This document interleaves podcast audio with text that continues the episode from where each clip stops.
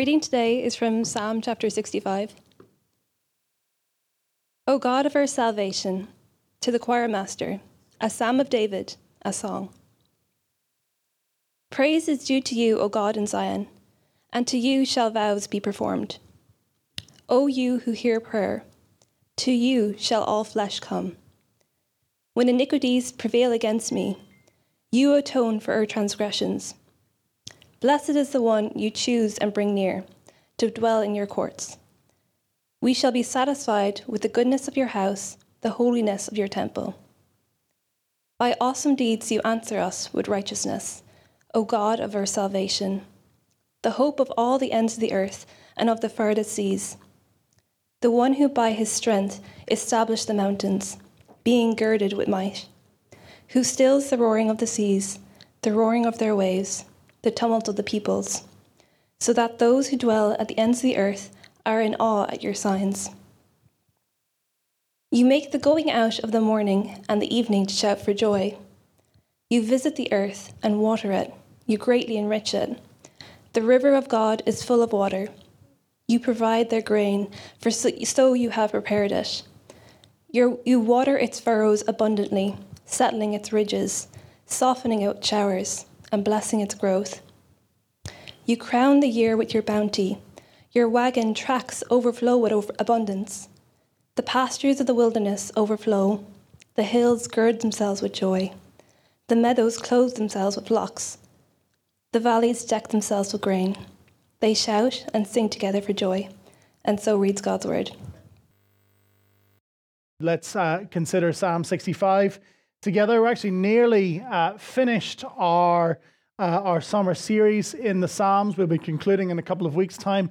And then uh, beginning on the 28th of August, we'll, begin, we'll be beginning a five week uh, mini series, uh, more topical series, looking at our, our DNA, our values as a church, particularly as new people join us, or perhaps you've joined recently and you'd like to just drill down into what we believe, what we prioritize, what we value.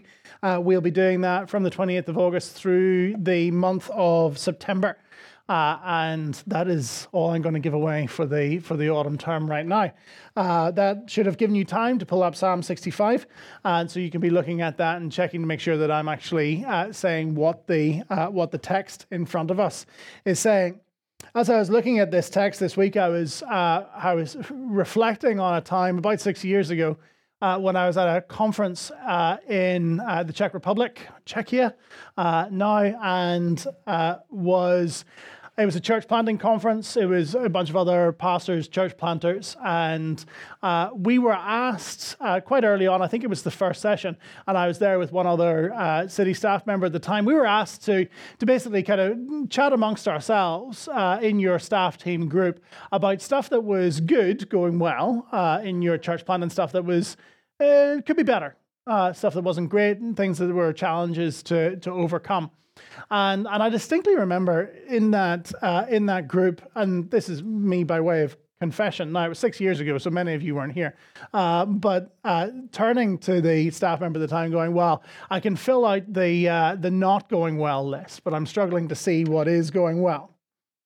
I'm struggling to see what's good. I can fill out the bad list. I can fill out my list of complaints and the people that are irritating me. Some of you have hung on. Thank you for being here. Uh, no, that's a joke. Uh, uh, but isn't it interesting? I could fill out the, the list of complaints, but I was struggling to see the list of good things. And actually, it was the, the other staff member at the time who was like, no, no, hold on. He asked us to list out the good stuff first. Let's start talking about the stuff that we can thank God for. And before we knew it, we'd fill the page. It's really interesting how we tend to focus on the stuff that isn't going well rather than stopping and taking stock of the stuff that there is to be thankful for. Isn't it strange how complaints and criticisms stick, but compliments are forgotten? Isn't it strange how we occupy our mind with difficulties while blessings are often taken for granted? When do you, when do I pray most? Or pray the most for. It's when things are going bad, or it's for stuff that isn't working right, or stuff that we need. We don't tend to pray, or we pray less when stuff's going really well. We forget to reflect back to God the stuff that is good about our lives, about our world, about the things that He's given us. It's it's almost as though there's there's something not quite right with our perception of the world. Because it's not as though we have a balanced view of the good and bad. We fixate on the bad and we forget the good.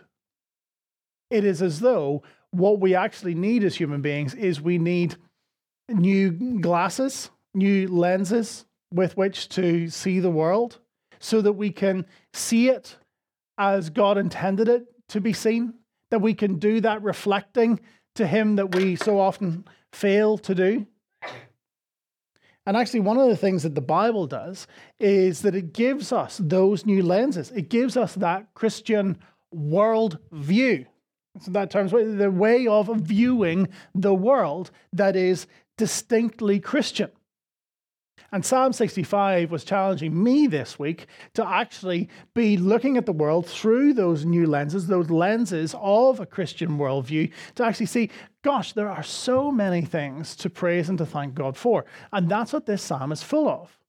One of the things that you will notice as you go through this psalm, even as you cast your eye down, is that there is one repeated word that comes over and over and over again. It is the word you. Praise is due to you, you who hear prayer. You atone for our transgressions. You choose and bring near. You make the going out of the morning and evening to shout for joy. You still the roaring seas. You visit the earth and water it. You water the furrows abundantly. You crown the year with beauty. You, you, you. What does this psalm see? This psalm sees with the eyes of faith, with the Christian worldview, the actions of God in the cosmos that are so easily forgotten. There are many reasons why actually saying this is important, but I'm going to give you one of them now and we'll flesh it out a little bit later. One of the reasons why it's important to fix these new lenses to your head and to the perspective of your life is because one of the things that I feel in my heart, and I'm sure I'm not alone in confessing this, but one of the things that I feel in my heart is resentment when things do not go my way, or entitlement that things ought to go a certain way. When we are captivated by the Christian worldview, it frees us from that sense of resentment or entitlement. And so this morning, considering all the things that there are to thank God for and to praise God for is good for your soul if you are given to discontentment and grumbling and complaining and resentment and entitlement. But before we get there, I'm going to give you three things that David praises God for.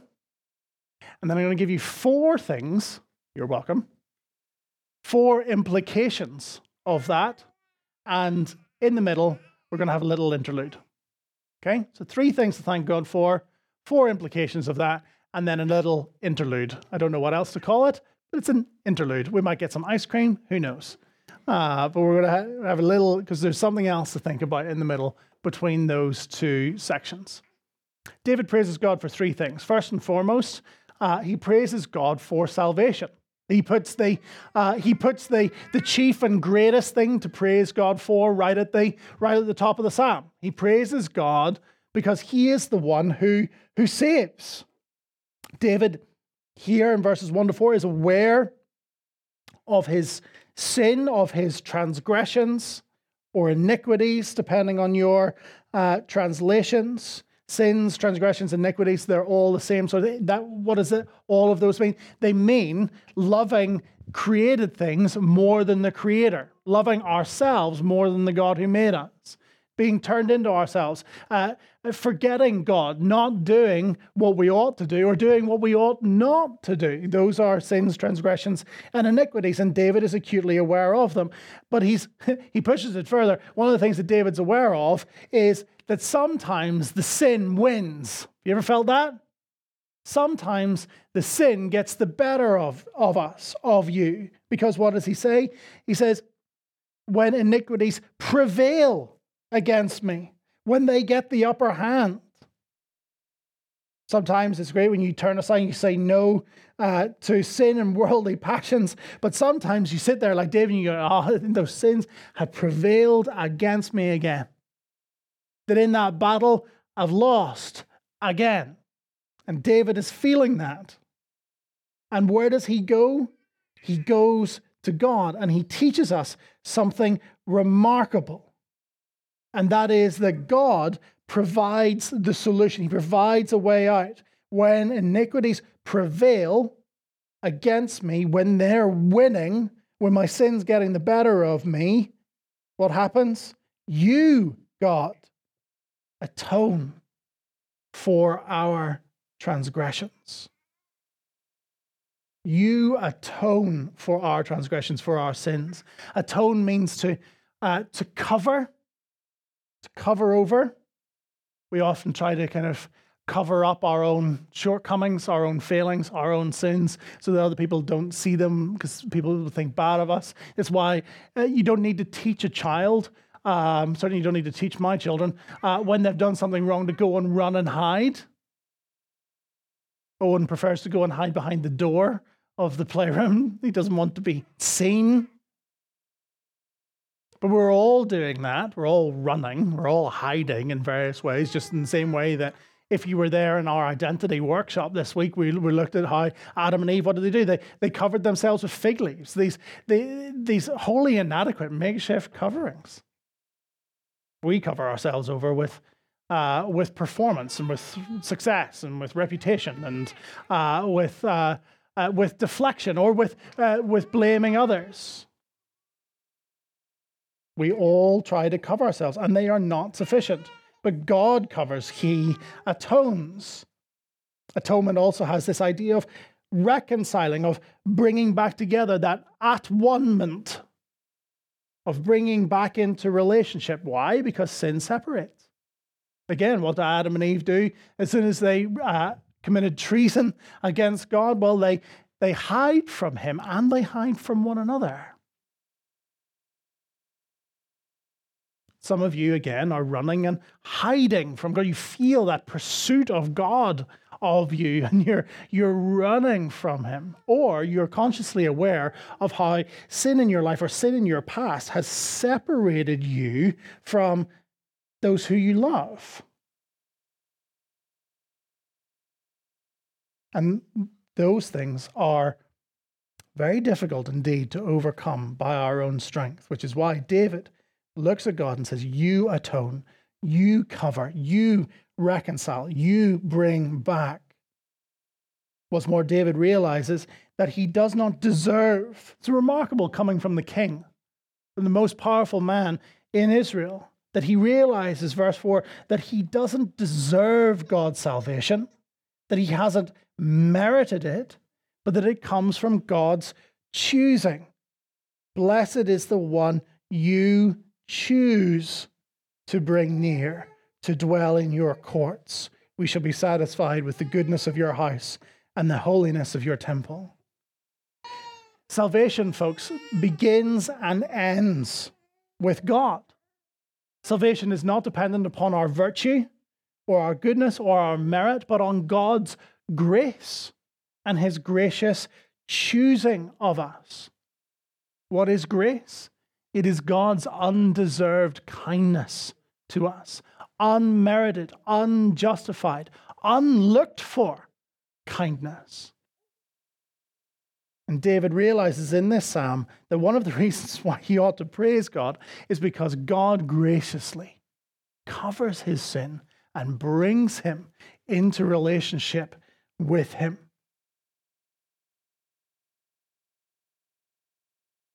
And the result of that relationship, you look at the language of the second half of verse 4 about being brought into the temple courts, about being satisfied with the goodness of your house, the holiness of your temple. There's an abundance, there's a, there's a lavishness to God's salvation, to relationship with Him. We looked at it a few months ago when we were looking at John chapter 10, where Jesus talks about how He has come to give life and life abundantly. That the Christian life is not one of rationed goodness that Jesus blesses fully and abundantly in his covering of sin, in his bringing into relation, in his adoption of us as sons of the Father. That's what it means to be brought into the, into the temple courts where you dwell forever. To be near to God in that, in that way is lavish and good and glorious and worthy of praise. And David realizes it's so amazing that as I reflect on the depth of my own heart, as I reflect on the things that, that, I have thought this week, as I reflect on the things that I have done, how amazing it is that God would set his love upon me, that he would cover my sin and transgression, that he would bring me back into relationship. And it wouldn't just be the relationship of a servant with his master, but a relationship of a son with his father, dwelling in the courts, receiving and knowing the abundant life of sins forgiven. That's where he begins. That's the chief reason for the Christian to thank and to praise God this morning. You praising God for your salvation this morning? Do you know your salvation, that your sin has been covered, that you have been brought near to the Father? Do you thank God for that this morning? Or are you taking it for granted like I do so often? Or have you stopped and go, do you know what? I'm the worst guy that I know. And God has set his love upon me. Praise be to him. Blessed be your name. That's the first and chief reason. The second reason why, why David praises God in uh, verses 5 to 8 can be summarized in that he praises God for the, uh, for the peace and predictability of the cosmos. That there is a, there's a stability, there's a, there's a knowability of the world. Uh, the image, that one of the chief images here is that of the mountains. There's nothing more uh, permanent or predictable uh, than the than the mountains. Uh, imagine you South Africans uh, that you you flew home and you visited Cape Town and you looked up and Table Mountain wasn't there anymore. There's some questions to be asked. Now we don't have anything as luxurious and glorious as Table Mountain, but imagine you were you were driving north and you suddenly realized the mountains of Mourne aren't there. Where did they go? And somebody came, oh, yeah, no, the mountains shift all the time. You do, sorry, what? They do what? No, mountains don't shift. Mountains are permanent. They're established. God has set the bounds of the, the cosmos. And that's very good for knowing where you're where you are and where you're going. There's a predictability to the world. No one else can still the seas than God. We when we are on the ocean are at its mercy, but it bends to it uh, to his will. It bends to the will of its maker. Obviously, our minds go to uh, to the New Testament places like Mark chapter four, and the disciples, and the disciples are in the boat, and they're in terror. Why are they in terror? Because because they're utterly helpless to effect any change upon the sea. But why is the Messiah sleeping? Why is God's king asleep in the boat? Because he knows that he can just wake up and say, knock it off. And it does. Peace, be still. Be muzzled. What that word actually means, like a like a like a rabid dog, be muzzled. He speaks to the wind and the waves, and it becomes utterly calm the chaos here of the seas in verse 7 are deliberately paralleled with the, uh, with the, the chaos and the tumult and the angst amongst people in the world. Do you see that? He stills the roaring seas, the roaring of their waves, the tumult of the peoples. That the unpredictable chaos of the ocean is compared to the, uh, the chaos of the world and of people warring against one another. And that it, just as God brings nature to heel, he is also the one who brings peace to reign.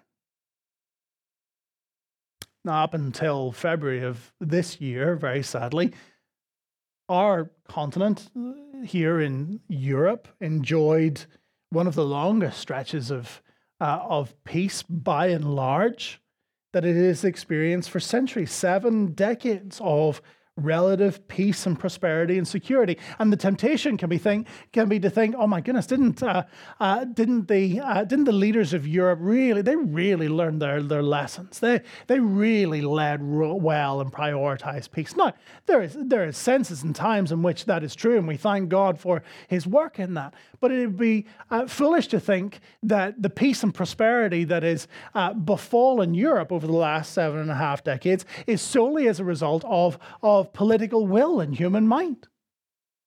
God blessed, blesses lands with peace and prosperity. It is when we look with the eyes of faith, it's when we look with that Christian worldview, we think, God is, God is actually so gracious and so kind to bring peace. Why is it that uh, peace, again, by and large, has existed in our island since 1998? Is it because of the political will of Tony Blair and Bertie Ahern? There's certainly remarkable things were, were achieved there. But we can all look and point at times in where, where our leaders have, have failed and have acted against the interests of, uh, of peace and prosperity and security. No, no, peace has existed for for some of you, all of your life, which makes me feel incredibly old. I remember when the Good Friday Agreement was passed because God was gracious, because God stilled the tumult of the peoples. And that is something to render great thanks to Him. Blessed be your name.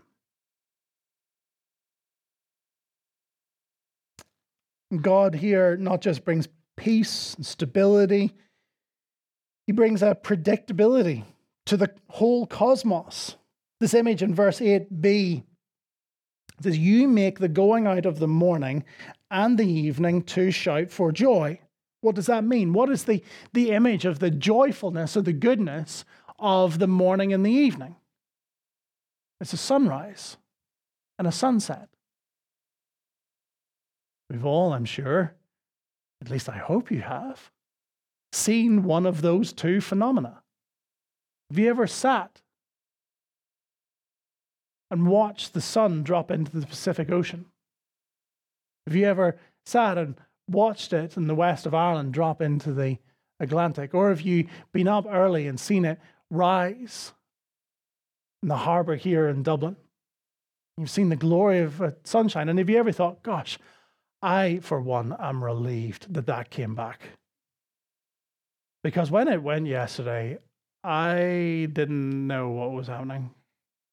No, of course you didn't think that, because there's a predictability to the cosmos. Why do the stars stay in? I was going to say stay in place, but you know what I mean. Don't overthink that. But there is still a predictability, even with the intricacy of that, right? You ever sit back and go, oh, yes, we can work out all of the mechanisms of, of that and we can uh, marvel at the intricacies of that. But actually, the reason why the sun rises tomorrow or will set this evening is because God has ordained it. Isn't that wonderful? Isn't that something to reflect praise to Him for? David praises God for the peace and predictability of the cosmos. And thirdly and finally, David praises God for his provision.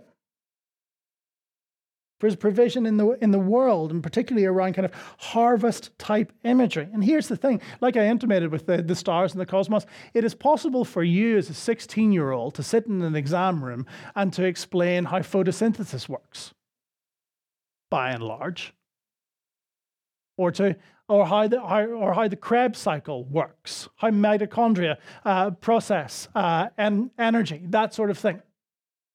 And you don't write in your exam answer, God did it. At least I don't think you do. You can explain those things with a level of fullness and competence without ever having to mention God. It's, it's possible to describe the gestation of a human in the womb without ever mentioning the divine. It is possible to lay out the chain of events that brings uh, the food that you enjoy from the farm where it was made to the fork where you stick it in your mouth without ever mentioning God. And all of those explanations would be true. And all of those explanations would be true and at the same time insufficient. David concludes Psalm 65 by showing us that creation is teeming with abundant life, crops and flocks are flourishing, and the people's hearts are being gladdened. Why? Because God acts. Because God sends the rain, because He waters it. He waters the earth. He provides abundantly for His people, for the earth. And that is the thing. He's watering the whole earth, he's watering all of the peoples. As the psalmist says elsewhere, the sun shines upon the just and the unjust. You have David was praising God for his salvation uh, as, a, as an expression of God's, what we would call his special grace, his particular grace to those whom he graciously chooses. This is an expression of God's common grace to all of humanity. Whether or not you're a Christian here this morning, you experience God's human bra- uh, uh, His common grace. Let me demonstrate for you right now uh, that you're experiencing God's common grace. Take a breath. There you go. That came from Him. Your hand here. And feel that thump. That came from him. That's an expression of his grace to you. That he keeps you in being. That your atoms don't fly apart.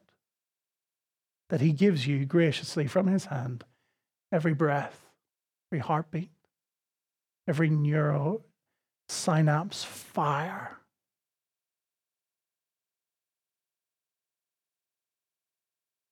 That is his common grace to all of humanity. And David praises God for it. Everything you have, everything you enjoy, everything you make or produce comes from the majestic, gracious, glorious Lord of all creation. And do you know what's really sad? I lose sight of that every day. I'm so glad that I got to study Psalm 65 this week because it caused me at so many different moments to kind of stop and to step back and think, actually, this is amazing. That God would do this, that He would act in these ways, that He has provided for me. And I'm so ungrateful a lot of the time. And I lose sight of it. And I complain. I get bitter, entitled, and resentful. And yet He is so gracious. Those are the three things. Now, what about our interlude? One of the things that you may have picked up on as we're going through is that there are times and seasons where some of the things that I have described don't seem to be happening. What happens when it looks like these things have been interrupted? Peace and provision of the world. Maybe even it feels like our, our sin has, and our salvation feels almost interrupted because our sin is so prevailing against us. And we have seasons of, of wandering away from God. Maybe some of you are here this morning and you're here, but you're not here because you know that you're running, you know that you're wandering, you know you've been in that, that dry, arid season, you know it's kind of to do with you. But it feels like salvation has been interrupted, to say nothing of the fact that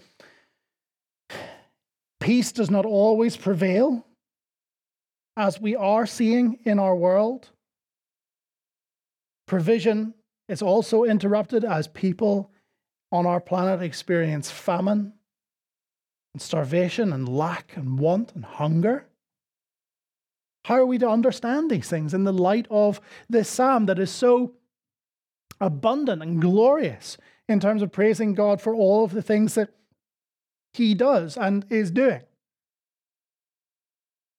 There's lots to, to say about why there is suffering in our world, and that's probably all for another sermon. But one of the things that I want to bring to you, and one of the things that, that I will say about it, is that when you feel that disconnect, one of the things that we realize as Christians is that we are living between two ages. We're living between what people call the now and the not yet.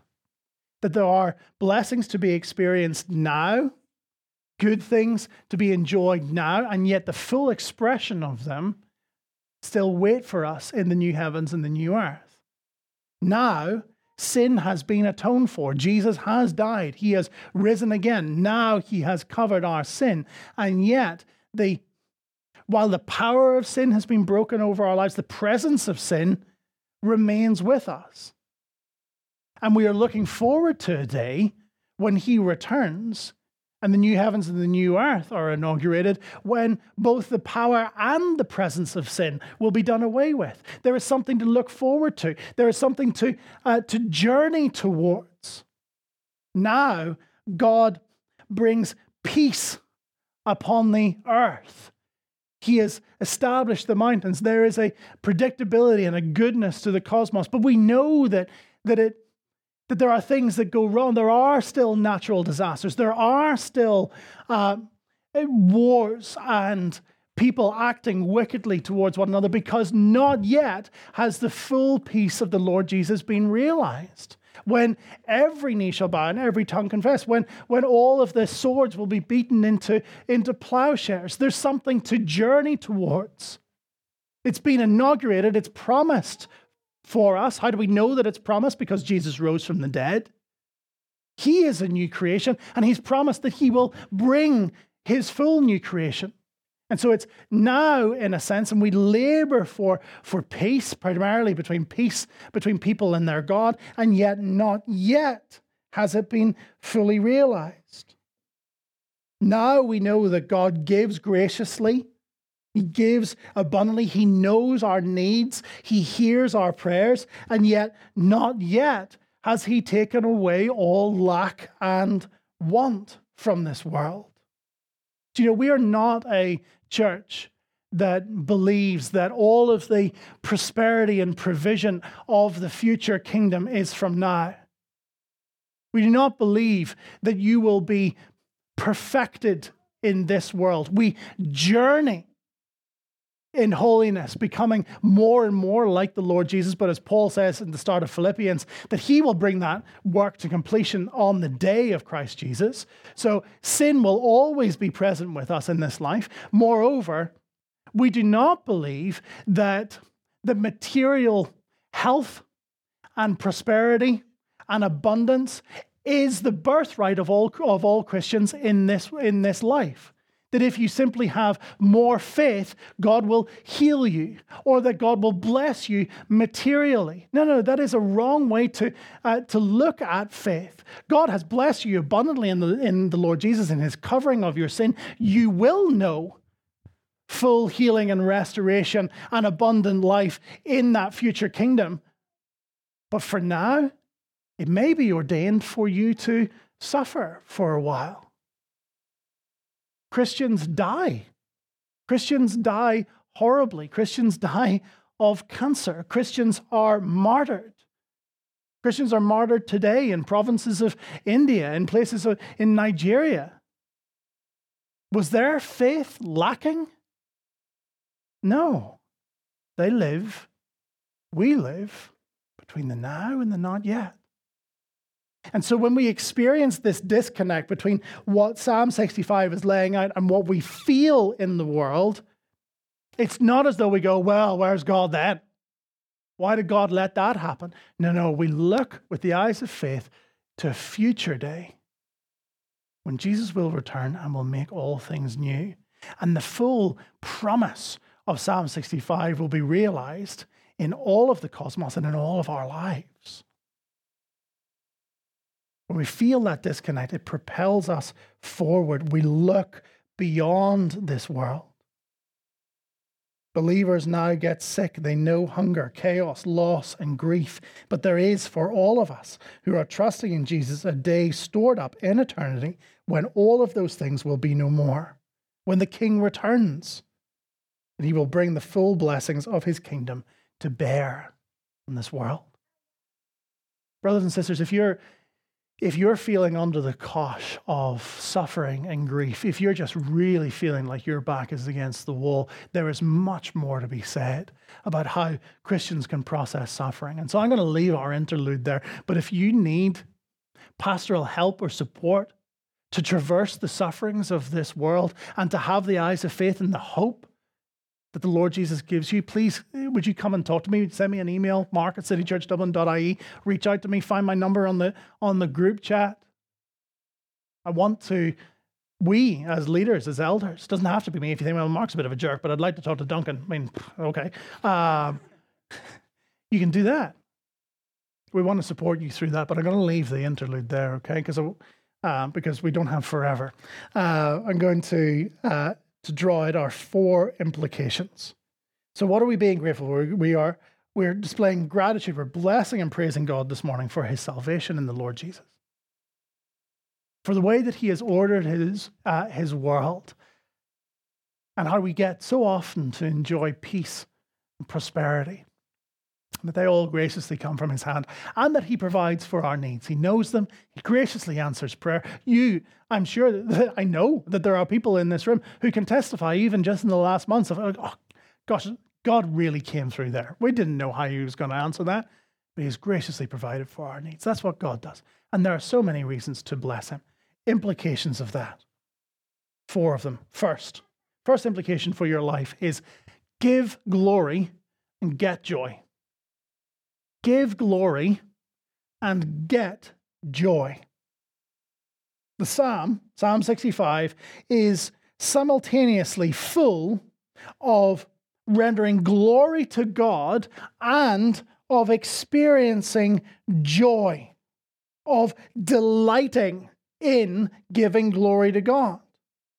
And so he talks about the, the joy that is felt from, the, uh, from seeing the sunrise and sunset, Praise is due to you, verse 1. We glory in you. We rejoice in who you are. Praise is due to you, O God, in Zion.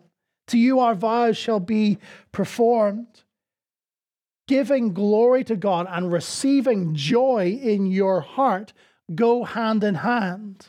It's a misstep. It's wrong to think of that Christianity is simply um, grudging, dutiful service rendered to, to some distant deity, to some tyrant king.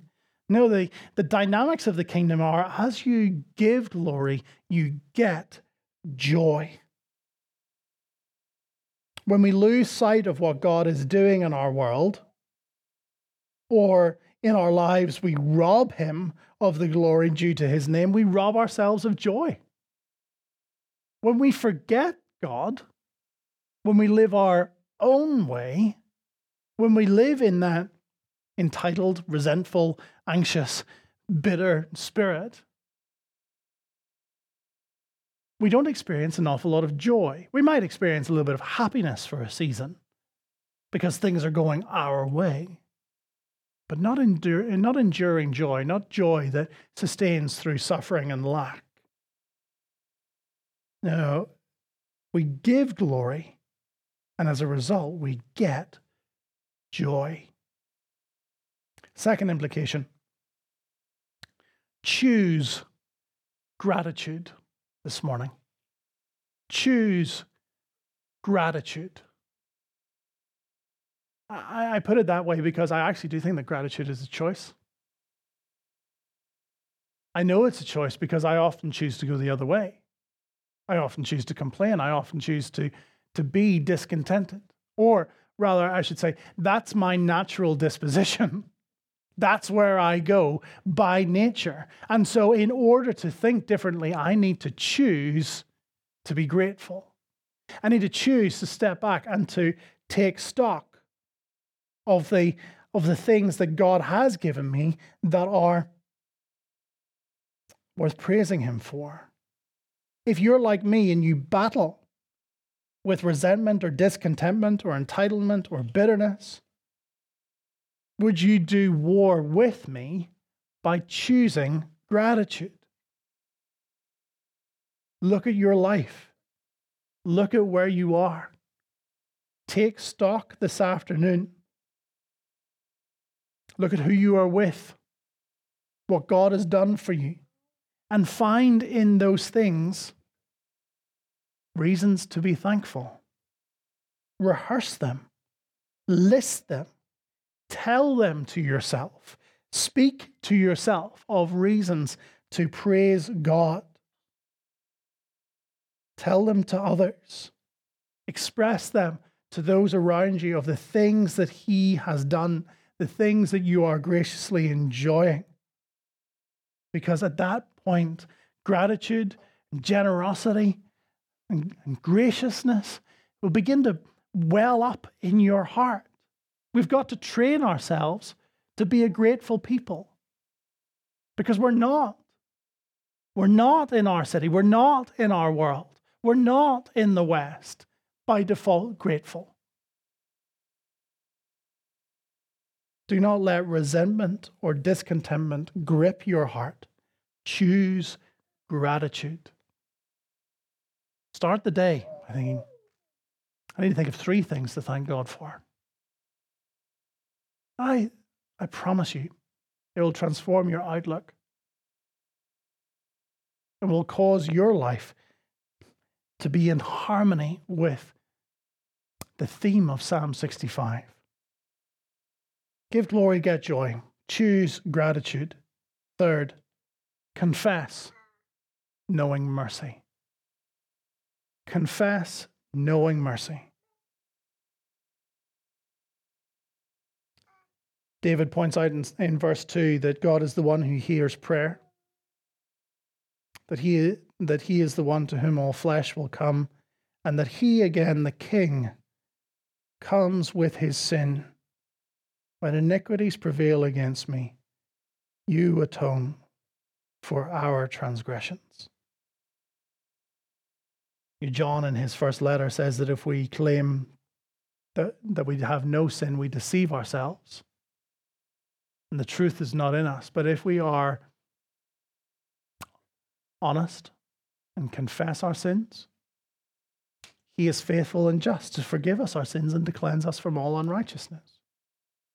David confesses to God that his sin is prevailing against him because he knows the mercy of God. If God is someone to be terrified of, you will never confess to him. You will always want to hide from him because you are scared of him. But if you know that he is merciful, you know that he is gracious and has atoned for your sin, then you will confess readily, knowing mercy. What is it you're carrying?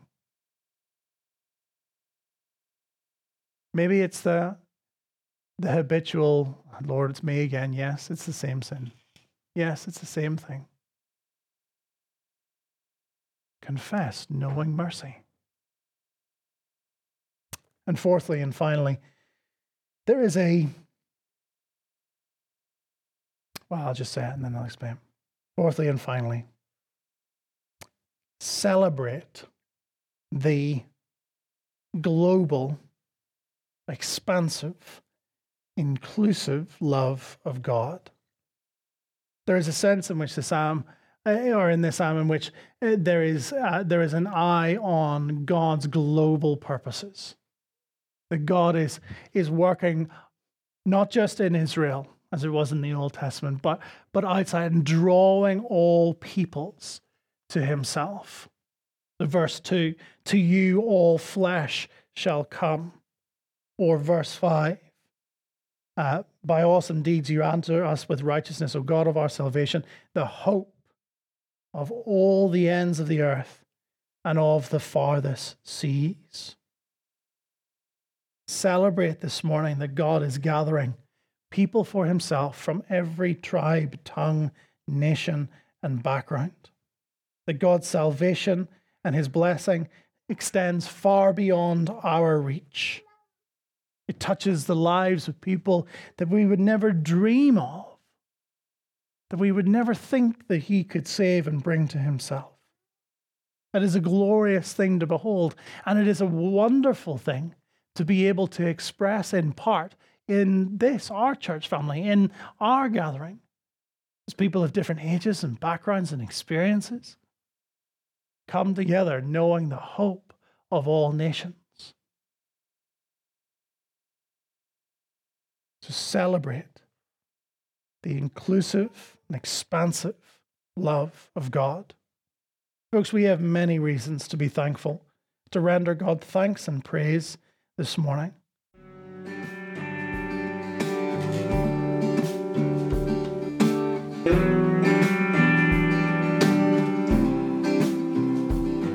Thank you for listening to this week's sermon. If you found this helpful or want to know more about City Church Dublin, visit our website found in the links below.